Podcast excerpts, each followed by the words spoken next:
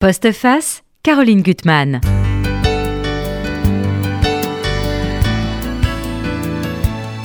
Bonjour et bien pour ce dernier postface que je présente avant le retour de Caroline Gutmann.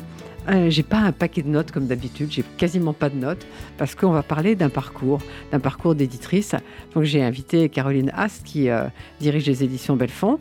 Et euh, j'ai invité aussi une attachée de presse que j'aime beaucoup, Diane Dupérier, qui prétend qu'elle ne veut pas parler, mais bon, on verra bien. Et donc on va parler, on va parler d'abord avec Caroline. donc si j'ai bien compris, vous avez fait des études de philo et vous n'étiez pas tellement prédisposée à faire de l'édition. Euh, non, pas du tout. Déjà, euh, bonjour et merci de, nous accueillir. Euh, non, j'étais pas du tout prédestinée, si ce n'est un amour immodéré des livres. mais voilà, j'avais suivi un, parcours assez classique de, un bac littéraire. je savais pas trop quoi faire ensuite et j'avais une prof de, de philo qui m'avait vraiment beaucoup plu, avec qui je m'étais très très bien entendue au lycée et qui m'avait dit ben va faire de la philo. et donc, c'est ce que j'ai fait. Euh, je, viens de l'Est de la France, donc j'ai fait une partie de mes études à Nancy. Et puis, euh, euh, il n'y avait pas de préparation à l'agrégation de philo à Nancy, donc c'est pour ça que j'ai déménagé à Paris. Et je suis allée passer l'agrégation de philo et je l'ai raté, bien sûr. et donc, j'étais partie pour faire une deuxième année, et puis peu motivée et pas très pas très encline à répéter l'expérience. Euh, je me suis dit, après tout, euh, j'ai fait en fait l'erreur que je condamne beaucoup actuellement, euh, qui consiste à dire j'aime lire, je devrais pouvoir travailler dans l'édition. Moi, j'ai aussi beaucoup vu ça. J'aime lire, donc je peux faire des critiques littéraires. C'est pas évident. J'étais très naïve. Et mais le fait est que en arrivant à Paris, j'ai fait quelques petits boulots et j'ai répondu. j'ai envoyé plus, plus exactement une candidature chez 10-18 que je lisais beaucoup, euh, parce que je lisais que des poches euh, à ce moment-là. Et puis, 10-18 euh, m'a dit qu'ils n'avaient pas de place pour faire un stage. mais quasiment en même temps, j'ai reçu, j'ai eu un appel de Brigitte Semler, l'ancienne Diane de Belfond, qui, qui m'a prise en stage au service de presse de Belfond. C'était en quelle année ça? C'était il y a longtemps, c'était en 2002 c'est une longue histoire. C'est une très longue histoire. Donc c'est tout de suite Belfond. Tout de suite. Tout de suite Belfond. Je dois avoir un Donc vous êtes stagiaire, le plus court de l'édition de presse. Française. Oui. Je suis stagiaire euh, au service de presse et puis euh, en fait moi je, je, tombe assez instantanément amoureuse du lieu, de, de l'ambiance et puis des personnes parce que euh, en dehors de, de Brigitte il y avait aussi Françoise Trifot euh, qui vraiment, euh, pour moi, a été la, rencontre professionnelle de ma vie. Qui était éditrice. Qui était euh, éditrice et directrice des, éditions Belfond. À l'époque, c'était une petite équipe encore, mais Françoise, elle avait déjà publié des livres très importants. Elle était très spécialisée en livres étrangers. Et. Et en fait, je pense que elle m'a vu arriver armée d'une naïveté confondante et de très très très très peu de connaissances et du, métier et des livres euh, et de, beaucoup de choses. Mais euh, je crois qu'on s'évite plus vraiment. C'est-à-dire, on, a beaucoup, beaucoup ri ensemble. Et puis, euh, j'étais bonne en langue. Ça, euh, j'étais bonne en anglais, j'étais bonne en allemand. Euh, et ça, je crois que c'était, ça l'intéressait parce que, ben, comme je disais, elle avait beaucoup de, elle avait vraiment un tropisme euh, étranger. Et donc, euh, elle, pendant que je faisais le stage, elle a commencé à me donner des lectures, me sonder en quelque sorte. Et puis, après, je suis partie. Après, je suis revenue. Après, je suis partie. Je suis revenue. J'ai eu. Quand vous êtes partie, vous êtes allée où? Ah bah, Je continuais en fait mollement mes études. Je continuais aussi euh, à faire des petits boulots. J'ai corrigé des copies. Euh, j'ai euh, j'ai j'ai fait serveuse à Paris, comme tout le monde. et puis, en fait, elle me faisait revenir à chaque fois qu'il y avait une opportunité ou de stage ou de, ou de petite mission. du coup, c'est une blague aussi chez Belfond où j'ai eu plein de pots de départ et plein de pots d'arrivée. Euh, alors que je suis jamais partie. Et puis, euh, quand elle a eu la possibilité de, créer un poste, bah, c'est là qu'elle m'a qu'elle embauchée. Donc Caroline ah, c'est à ce moment-là que vous êtes devenue éditrice de littérature étrangère spécialement? Je suis devenue euh, assistante, je suis devenue assistante éditoriale, je suis devenue, euh, je suis devenue euh, comment on dit encore, éditrice junior, qui n'existe plus vraiment et que je trouve un peu regrettable. je suis devenue éditrice, je suis devenue directrice éditoriale et maintenant je suis directrice de, des éditions Belfond. Mais vous disiez, Carolina, que François Truffaut était aussi spécialiste en littérature étrangère Mm. Et au fond, c'est assez rare que ce soit la spécialiste de littérature étrangère qui prenne la tête de la maison. C'est plus souvent les gens qui s'occupent de la littérature française, non? C'est vrai, c'est vrai. C'est, euh, ça a été toujours un peu la particularité. C'est encore ce qui fait la particularité de Belfond.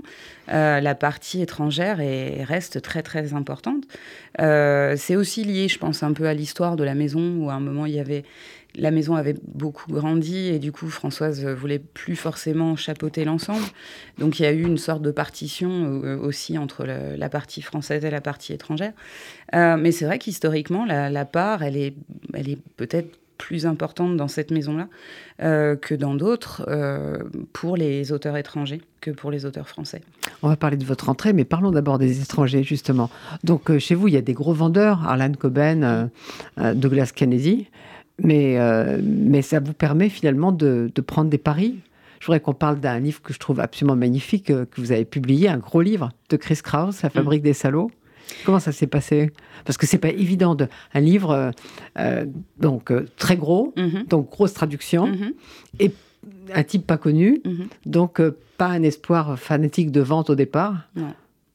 C'est vrai que j'ai coutume de dire que Belfond, c'est une maison un peu schizophrène parce que euh, on navigue entre euh, vraiment des stars, des, stars au sens euh, travail, au sens des mesures, au sens suivi nécessaire, comme Coben, vous avez dit. Ça se vend quoi? Ça se vend à combien, Arlan Coben euh, en grand format, ça se vend à 120, 130 000 exemplaires. Aujourd'hui, c'est beaucoup. C'est beaucoup. Et Douglas Kennedy? Euh, Douglas Kennedy, euh, c'est entre 60 et 80 à peu près. Et ensuite, évidemment, ils ont une deuxième vie en poche. Et ils ont une deuxième vie en poche. Ils sont à quoi? Ils sont en pocket? Ils sont à quelle, quelle collection? Ça dépend. Ils peuvent être chez Pocket, ils peuvent être chez 10-18. Il y a beaucoup de Murakami, par exemple. Ça dépend de qui paye le plus, c'est ça? Pas forcément. non, pas forcément. C'est aussi... en fait, Belfond, c'est aussi une maison qui est très fidèle à ses auteurs. Euh, je vous dis, Murakami, on, on le publie depuis euh, plus de 20 ans, Coben depuis plus de 20 ans, euh, Kennedy depuis plus de 20 ans, McCann. Il y a vraiment des auteurs qui sont très, très, très suivis. Et du coup, c'est plutôt avec quel éditeur de poche on peut le mieux travailler en synergie.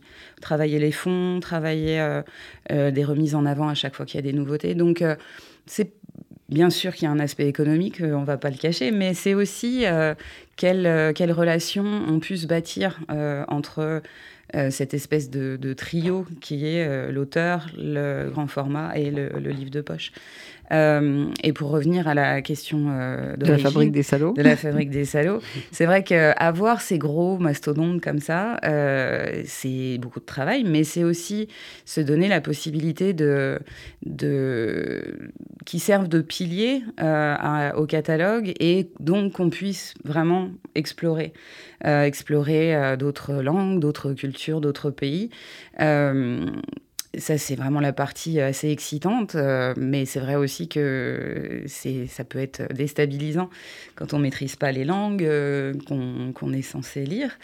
Euh, la fabrique des salauds en particulier, ça c'est moi, je sais pas, il y a des livres qui vous intriguent presque immédiatement, ne serait-ce que par euh, la description que euh, l'éditeur ou l'agent en fait, l'éditeur d'origine ou, l'agent qui le représente.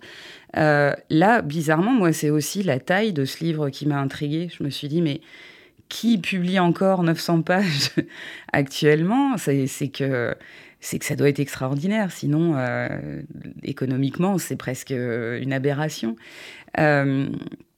Après, bon, je, me débrouille en allemand, mais pas suffisamment. Il m'aurait fallu à peu près six mois hein, pour lire les, 900 pages. Donc, quand c'est des langues qu'on maîtrise pas, on se débrouille avec. Euh, euh, on a un, cercle de, lecteurs qui, lisent pour nous les langues qu'on ne maîtrise pas, et donc euh, avec qui on essaye de discuter au maximum pour, pour apprécier le plus possible le livre qu'on peut avoir en Et ça s'est bien passé pour ce livre, en fait? Bah, Oui, mais c'est vraiment à chaque fois un pari, parce que vous avez beau avoir tous les faisceaux qui vous disent que c'est un très très très bon livre.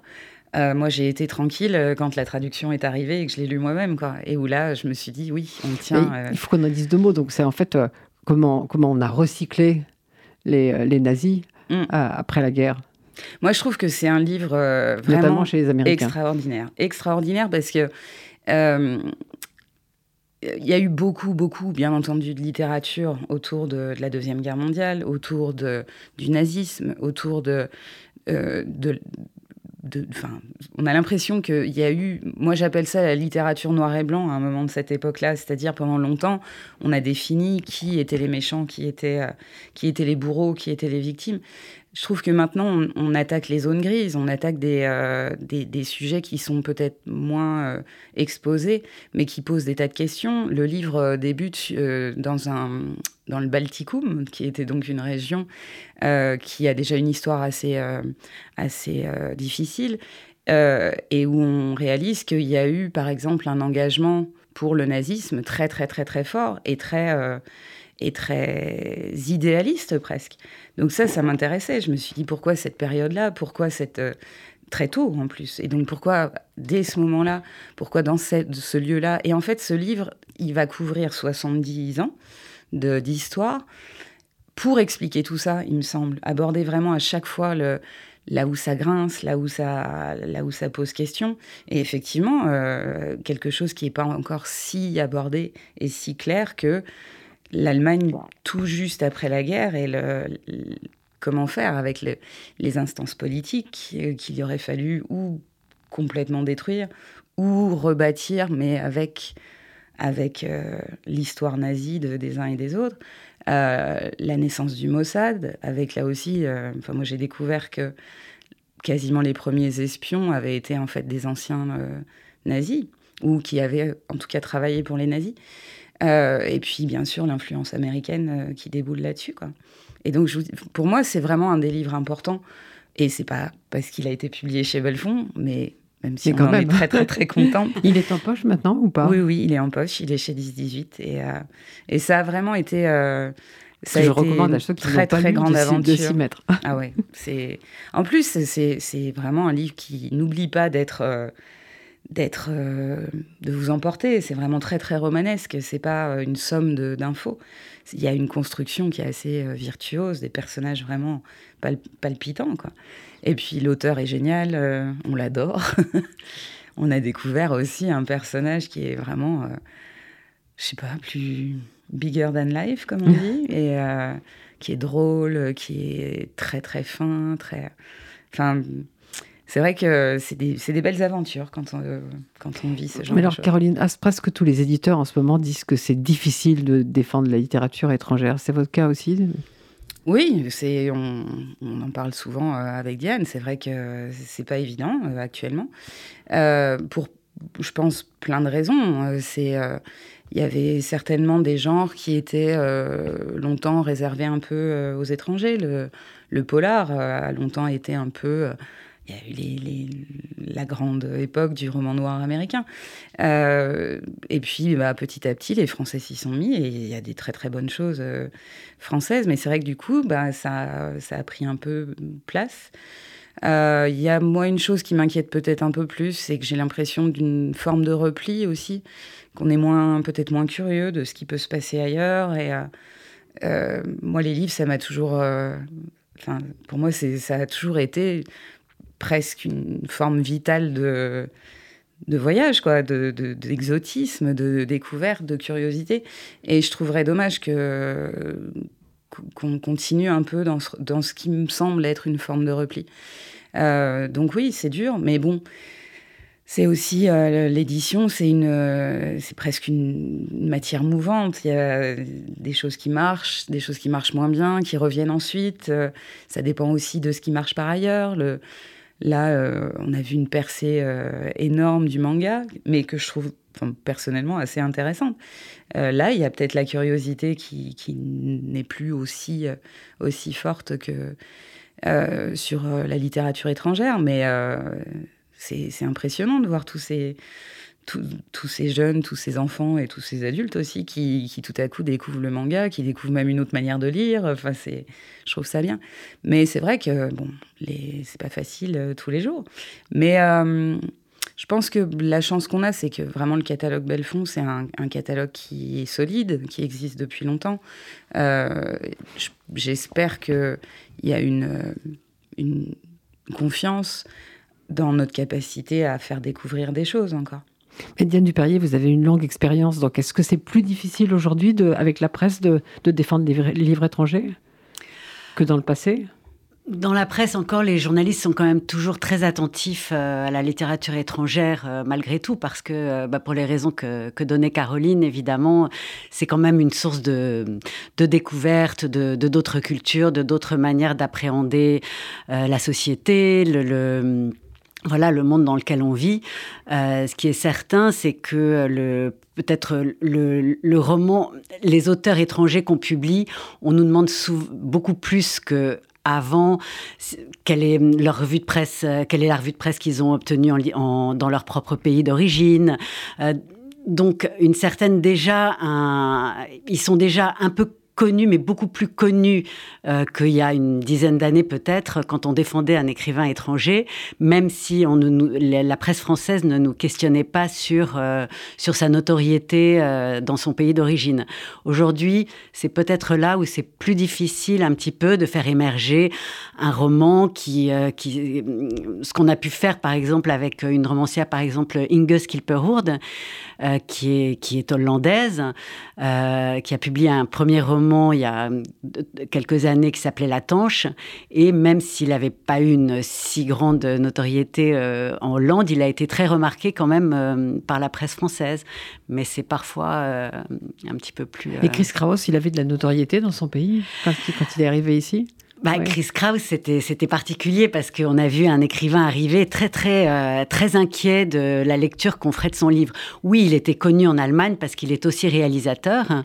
donc, il était connu comme réalisateur. Et ce roman, La fabrique des salauds, avait vraiment été un, un, euh, il touchait à toutes les, les, voilà, il était très transgressif pour les Allemands parce qu'il mettait en lumière une famille de nazis euh, euh, comme ça sur le devant de la scène et lui-même dans la vraie vie étant le, petit-fils. donc c'était d'inspiration quand même autobiographique. Et en Allemagne, ça avait été, il avait été assez, assez violenté par la presse allemande. Et donc, parce qu'il avait brisé quelque chose. Il avait brisé un, tabou. tabou. Ouais, exactement. Et aussi, si je peux Bien sûr. C'est euh, il, euh, c'est un livre qui est étonnamment drôle. Et en fait, ça lui a été beaucoup reproché, ça.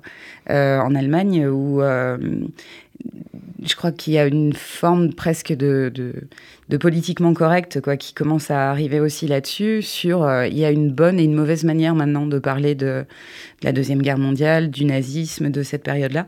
Et comme son livre, qui est donc vraiment qui touche à tout, qui aborde tous les sujets, mais qui, qui développe une sorte d'humour euh, froid euh, qui ne fait que souligner encore plus l'horreur de certaines, euh, certains faits dedans. Ça lui a été énormément reproché, ça, par exemple. Du coup, c'est vrai qu'il était très inquiet de la, mm. de la, réception du livre en France. Mais bon, il est aussi il, était, il, venait quand même auréolé de ces films qui avaient traversé les frontières aussi. Mais donc, j'allais dire, quand, quand, vous décidez de publier un livre de 900 pages, euh, qu'il faut traduire de l'allemand, vous êtes seul en, première ligne. Il n'y a personne qui dit euh, non, non, tu peux pas faire ça. C'est vous. Oui. oui. On en discute beaucoup. On est une équipe euh, qui est très soudée, qui. Il y a Valérie Maréchal, par exemple, qui, travaille de, qui travaillait déjà avec Françoise avant. Donc, euh, avec qui euh, je travaille beaucoup, beaucoup sur ça. Parce que pour moi, c'est un peu la gardienne du catalogue, en fait. C'est il faut que le livre s'intègre dans ce catalogue. C'est très difficile à définir, c'est même assez volatile, mais il y a des livres qui vont et d'autres qui vont pas. Et, euh, et La Fabrique des Salauds, typiquement, il y a beaucoup de monde qui aurait eu des tas de raisons pour nous dire, euh, je pense mes camarades du contrôle de gestion, par exemple, qui n'étaient pas ravis face euh, aux coûts, bien sûr, énormes qui, sont liés à des, des livres aussi gros. Euh, mais c'est vrai qu'à la fin, on a la chance quand même de pouvoir décider. On se sent un peu seul pendant un moment, je vous dis, jusqu'à ce que la traduction arrive et qu'on soit complètement rassuré et sûr de, de la qualité du livre, de la page 1 à la page 900. Euh, et puis après, là, c'est là, c'est vraiment, là, c'est vraiment bien. C'est vraiment bien si, si, ça marche. si ça marche, mais c'est vrai que euh, c'est une longue entreprise parce que ce qui est amusant, c'est qu'en fait, on, on, travaille toujours sur des calendriers très décalés. C'est-à-dire, là, actuellement, on est en 2023, euh, on est en train d'acheter des livres pour 2025 le temps de, les acheter, le temps de les mettre en traduction, le temps de les mettre euh, en production.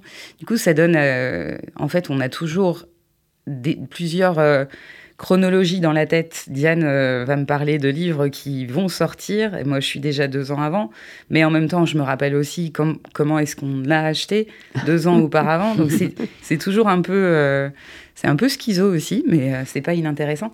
Et pour revenir à la fabrique des salauds, moi je pense que ça faisait à peu près un an et demi que je t'en parlais, Diane, de, ce livre-là.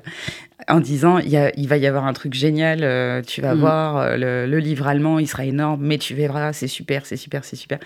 Donc ça commence comme ça, en fait. C'est essayer de, de, de faire contagion de l'excitation qu'on a au moment de l'acquisition, au moment de, des premiers retours des traducteurs, au moment de... Euh, et le, puis... le, titre a été une aventure aussi euh, de, choisir le titre français. Euh. C'était quoi le titre allemand? Enfin, ça, Le titre allemand, ça s'appelait Das kalte Blut, qui veut dire le sang-froid. Le sang-froid, oui. Euh, et moi, dès le début, j'aimais pas ce titre. Enfin, c'est pas que je l'aimais pas, c'est que il, je trouvais qu'il parlait pas.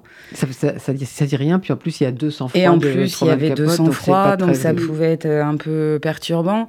Et je reste persuadée que c'est un titre un peu, euh, un peu facile qu'ils ont pris les, les Allemands.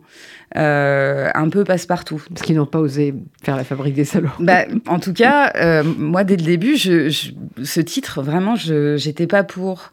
Et euh, je me disais que c'était déjà un livre qui se démarquait, qu'il fallait encore plus le, le, faire se démarquer. Et que tant qu'à faire, euh, il fallait aller dans, dans quelque chose d'assez fort, d'assez provocateur. Et euh, donc, je me suis retrouvée à expliquer la fabrique des salauds en allemand, mais aussi en anglais, pour euh, en anglais, ça donne rien d'ailleurs. C'est euh, ça, de, ça serait The euh, Manufacture of Bastards. Oui. ça marche pas. Ou Asshole. On, oui, asshole, on oui. a hésité. Mais ça n'a pas la dimension politique de salaud. Et, euh, et ça, il a fallu l'expliquer à, à l'auteur. Mais une fois qu'il l'avait comprise, il était, lui, il était ravi en fait. Vraiment très très content. Et, et je c'est vrai que je pense que ça a aussi contribué à, mm. à faire euh, que le livre a été si visible. C'était que, pour moi, il y avait vraiment l'aspect implacable de voilà comment se fabriquent les, les salauds. Quoi. Et, euh, et, et c'est vrai que, ensuite, c'est marrant parce que le livre a, a, eu, comme il a eu vraiment un bon succès en France, euh, il a eu une deuxième vie en Europe. Il y a d'autres pays qui l'ont acheté suite à, à en voyant, oui, en voyant. Euh, c'est vrai que Diane, je pense que tu as eu toute la presse possible. Bah, il a, oui, il a été très très euh, remarqué, ouais. remarqué, un enthousiasme, euh, oui, mérité, mais incroyable quand même, parce que c'était pas gagné. Mais en effet, comme euh, Caroline qui a été attirée finalement par euh, cette épaisseur, c'était aussi un moment où des si gros livres, peut-être il y en avait pas, à ce moment-là, pas tant que. Enfin, il est tombé au bon moment, et puis la réflexion de Chris Cross a emporté. Euh, mm. Il a fait la une du Monde dès le.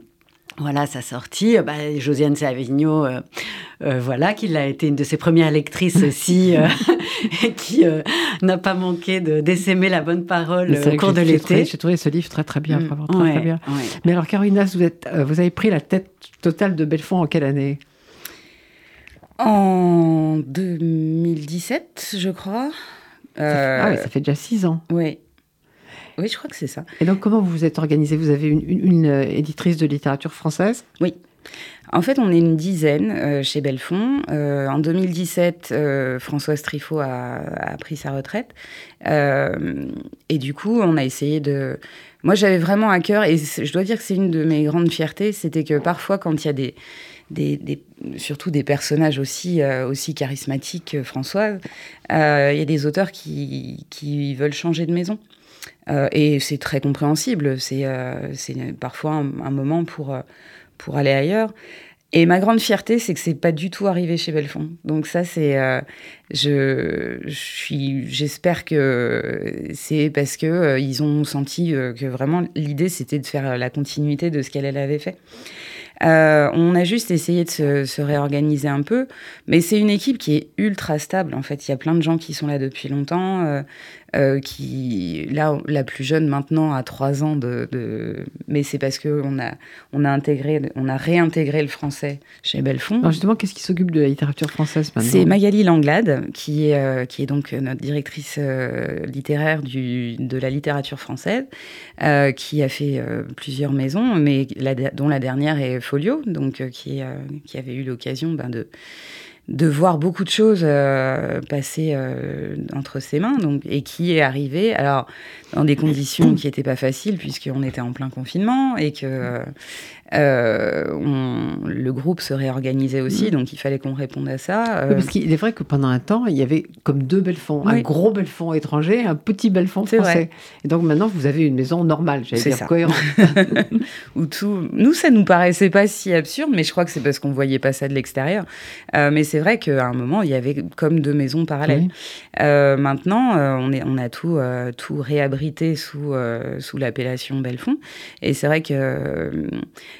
L'idée, c'était de, redistribuer aux, éditrices. Il y a par exemple Karine Verschave aussi, qui est là depuis longtemps, qui s'occupait du, déjà du, polar pour l'étranger et qui du coup intègre du français. Là, on s'est dit qu'il fallait qu'on mélange les deux.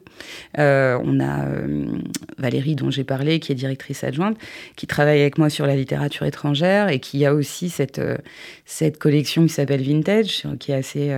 Ça, c'est une très jolie collection. Vous pouvez en dire C'est assez marrant. Donc, c'est une reprise de, textes qui ont, qui ont eu du succès chez, chez Belfond euh, Pas forcément. C'est même assez rare que ce soit des livres euh, de Belfond à l'origine. Ça a commencé par un titre qui avait été publié chez Belfond dans les années 70. Euh, mais c'était, j'étais allée à Amsterdam, j'étais tombée sur ce livre-là. Je trouvais ça amusant de tomber sur un livre qui avait été publié par Belfond depuis très, enfin, il y a très longtemps, qui s'appelait les délices, de Turquie. et en même temps, j'avais acheté un livre très vieux, américain, euh, mais qui n'était pas du tout chez Belfond avant, euh, qui, euh, qui s'appelait Les saisons et les jours, et qui, est, qui était un, c'est un Pulitzer des années 30. Pour la petite histoire, c'est grâce à ce livre-là que l'éditeur a poursuivi, parce que c'est vraiment un, un, grand livre du sud des États-Unis, qui avait tellement bien marché que l'éditeur voulait trouver un autre grand roman sur le Sud. Et en fait, c'est là qu'il trouve Margaret Mitchell, ah oui. qui du coup bah, a aussi le Pulitzer et éclipse totalement ce livre-là, mais qui est toujours publié aux États-Unis, qui en est à sa, je sais pas, centième euh, réimpression. Alors, c'est quoi le principe de vintage? C'est des textes anciens Ouais, en fait, c'est parti vraiment de ces deux titres-là où on s'est dit, bah, plutôt que. On les trouvait super, mais euh, on s'est dit que plutôt que les sortir un peu. Euh, hors tout, euh, un peu comme ça, euh, pas très soutenu, peut-être, euh, ça serait peut-être intéressant de réfléchir à une collection. Et l'idée, c'était aussi de se dire qu'il y avait des titres qui, qu'il était peut-être intéressant de relire aujourd'hui avec d'autres yeux, avec d'autres influences, avec d'autres idées. je pense à, on a publié pas mal de titres britanniques écrits par des femmes dans les années 40 40, 50, et en fait, on se rend, on se rend compte qu'elles avaient déjà euh, une approche qui n'était pas qualifiée de féministe euh, à l'époque, mais qui est bien féministe euh, quand on le lit aujourd'hui, quoi, avec tout ce qu'on on a pu acquérir comme connaissance là-dessus. Et c'est ça qui la rend vraiment intéressante, cette collection, c'est que elle touche à beaucoup de choses. On a toujours l'idée de pourquoi est-ce que ce livre est un peu tombé dans l'oubli et pourquoi il serait intéressant de le relire aujourd'hui. Et ça donne des, des découvertes qui sont assez marrantes, quoi. Oui, moi j'aime beaucoup cette collection. Alors parlons un peu de la rentrée, même si euh, il va falloir attendre la mi-août, c'est ça, pour trouver mm. les livres que je vais montrer. Alors là, ça c'est un premier roman.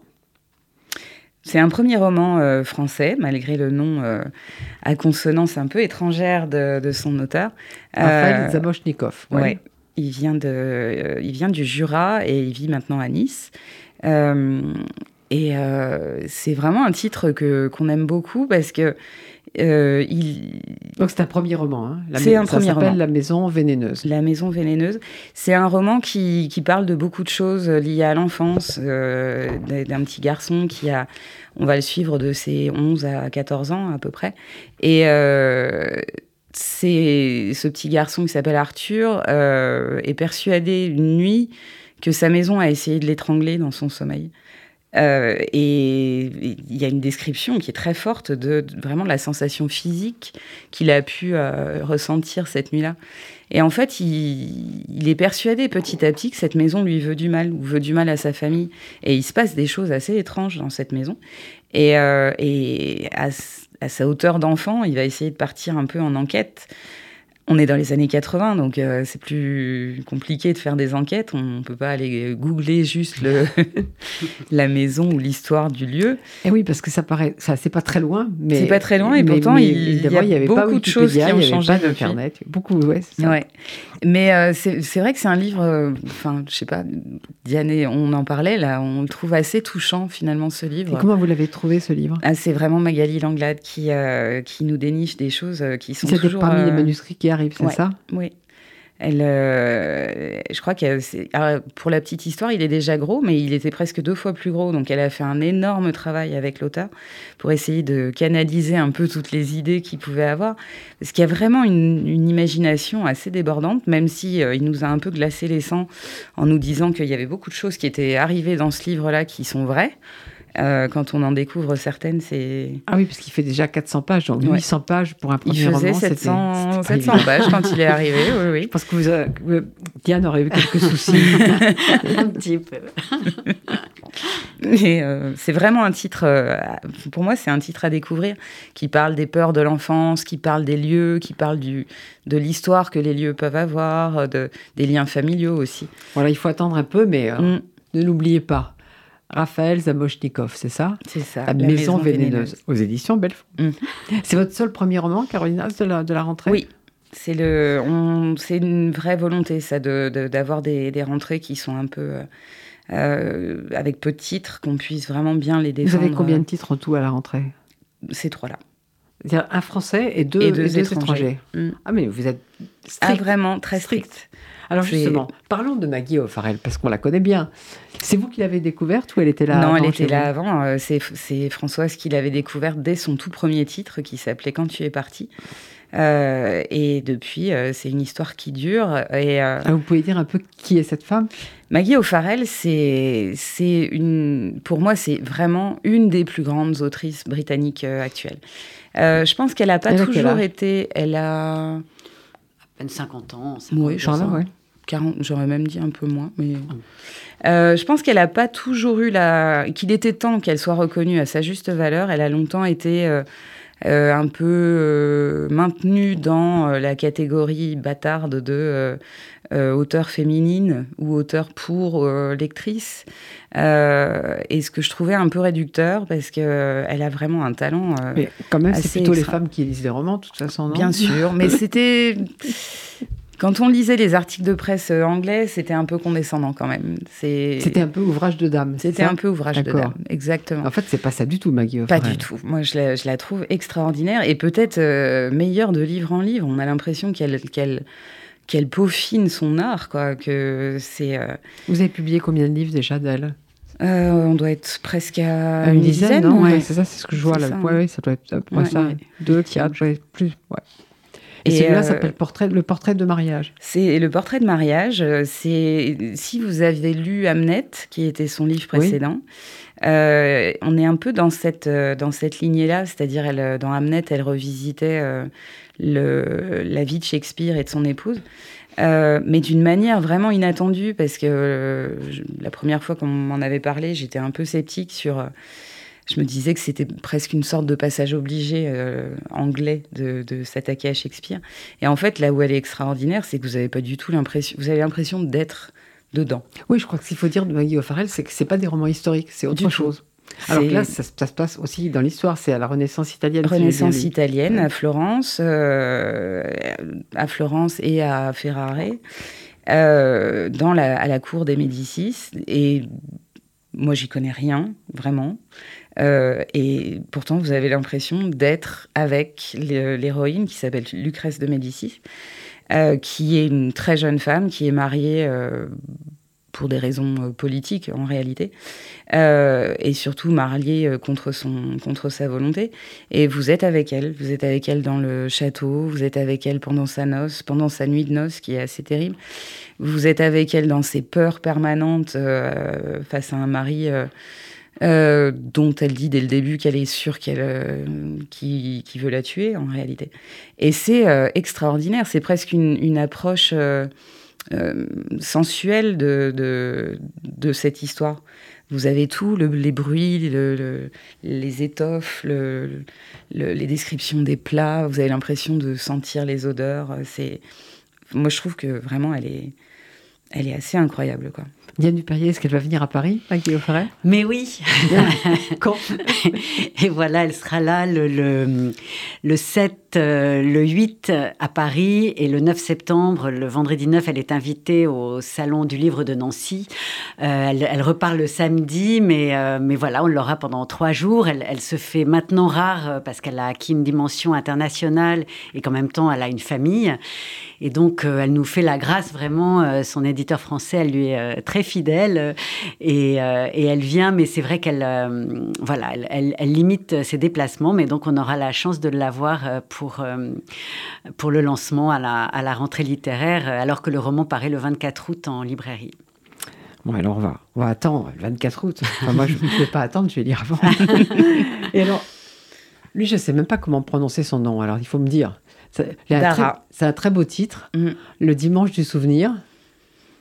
Darag McKeown, c'était, c'est un auteur qu'on a déjà publié, c'est son deuxième roman. Je dois avouer que j'ai jamais lu, hein. ah, mais je, vais me précipiter sur celui-là. Je pense que vous serez pas déçus. Le Dimanche du souvenir, donc c'est son deuxième roman. Il en avait fait un euh, il y a plusieurs années. Il est irlandais, c'est ça? Il est irlandais, ouais, ouais. Il, euh, il a vécu un peu partout. Euh, en ce moment, il est entre Barcelone et l'Irlande. Mais il est foncièrement irlandais. Et pourtant, son premier titre, qui s'appelait Tout ce qui est solide se dissout dans l'air, parlait de Tchernobyl d'une manière que j'avais trouvé assez impressionnante où il parlait surtout de, des gens, des, des, gens qui avaient vécu Tchernobyl. Et c'était un premier roman C'était son premier roman, et vraiment, ça a été une Il a quel âge, c'est un homme jeune? Il a une 40, grosse quarantaine d'années, il doit avoir 45 ans maintenant. Et euh, il a été directeur de théâtre, il, a fait un film là pendant le confinement parce que euh, est comme ça. Euh, et du coup, il a mis un peu de temps à faire son deuxième roman, mais parce qu'il était occupé à plein d'autres choses. Et là, il retourne en Irlande et je trouve aussi que c'est un, un, livre vraiment euh, qui parle d'un événement réel euh, qui a été euh, un des bombardements d'un pont dans une petite ville nord-irlandaise par l'IRA. Et là aussi, il s'attache plutôt à, parler de, de, de, des gens, de ceux qui ont vécu ça. Comment le, point de bascule aussi qui a été ce bombardement-là par l'IRA, qui jusqu'à présent bénéficiait un peu du, d'un statut de, justicier et qui devient une, une affaire terroriste. Et lui-même, il est nord-irlandais? Non, non, il est euh, de la République d'Irlande, mais il raconte ça aussi, il raconte ce que c'est que, que de, de vivre d'un côté ou de l'autre de la frontière, qu'est-ce que ça change, euh, le fait aussi que tout le monde se connaît, que à cette époque-là, tout le monde était plus ou moins lié à l'IRA, malgré eux souvent, mais parce que un cousin, parce que quelqu'un, le voisin, le fils du voisin, euh, etc. Et comme c'est quand même une petite communauté, c'est le poids aussi de d'être du bon ou du mauvais côté. Et c'est dit de manière très subtile, très euh, et très très et absolument pas manichéenne. Donc c'est et lui, c'est vous qui l'avez trouvé, ce Tarak McGion euh, Oui, alors sur euh, pas avec n'importe qui, parce qu'il nous avait été chaudement recommandé par Colum McCann, qui est quand même euh, qui est un de vos auteurs un des auteurs euh, chouchou euh, fétiche et pilier de Belfond, euh, et vraiment qui, qui, avait recommandé plus que chaudement, alors qu'il ne le connaissait pas, il avait juste lu son livre, qu'il trouvait excellent, le premier, donc Tout ce qui est solide se dissout dans l'air, et qui nous avait dit il faut avoir un œil sur cet auteur-là, et il avait raison. Mais Caroline, vous avez des auteurs comme ça qui vous recommandent des, des auteurs plus jeunes ou des... Euh, ça peut arriver parce que certains auteurs sont profs, euh, ils animent des ateliers d'écriture, des, du coup ils peuvent avoir accès, oui, à des, à des, des jeunes et une nouvelle relève. Alors si j'ai bien compris, vous n'êtes pas une éditrice, une éditrice blasée, vous êtes toujours dans ah l'aventure. bon alors, il faut attendre le mois d'août, c'est ça, mhm. mais on va quand même les recommander. Hein. Mm. Donc, ah Le Dimanche du Souvenir, de cet Irlandais, Tarak ah. McKeown, c'est ça? Mm-hmm. Le portrait de mariage de Maggie O'Farrell. Je pense que les, auditeurs de RCJ ont déjà lu du Maggie O'Farrell. C'est quelqu'un que vous suivez depuis, depuis longtemps. Mm. J'espère pour eux. Et puis alors, ce premier, ce premier roman de Raphaël Comment il s'appelle déjà? Zamoshnikov. qui n'est pas russe, apparemment. D'origine. Bah, oui, quand même. Mm. Quand même. Il y, a, eu quelques Russes dans la famille.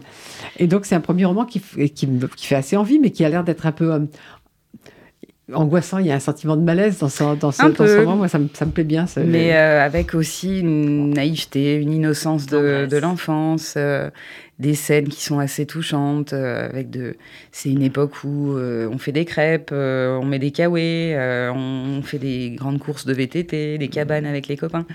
Donc c'est un, bon mélange de malaise, c'est vrai, mais aussi de... De drame aussi, quand même. Oui.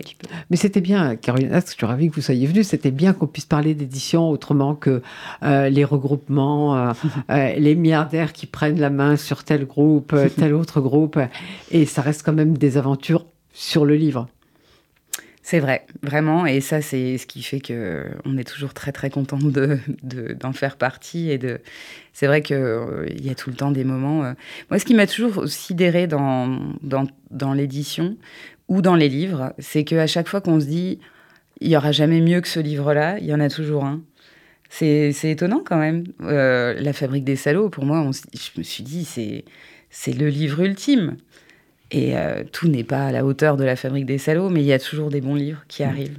Et c'est toujours aussi excitant. Et il faut garder son enthousiasme pour les livres, mm. quoi qu'il en soit. Ben, merci à toutes les deux. Et puis, euh, très bonne rentrée à, à la maison Belfond.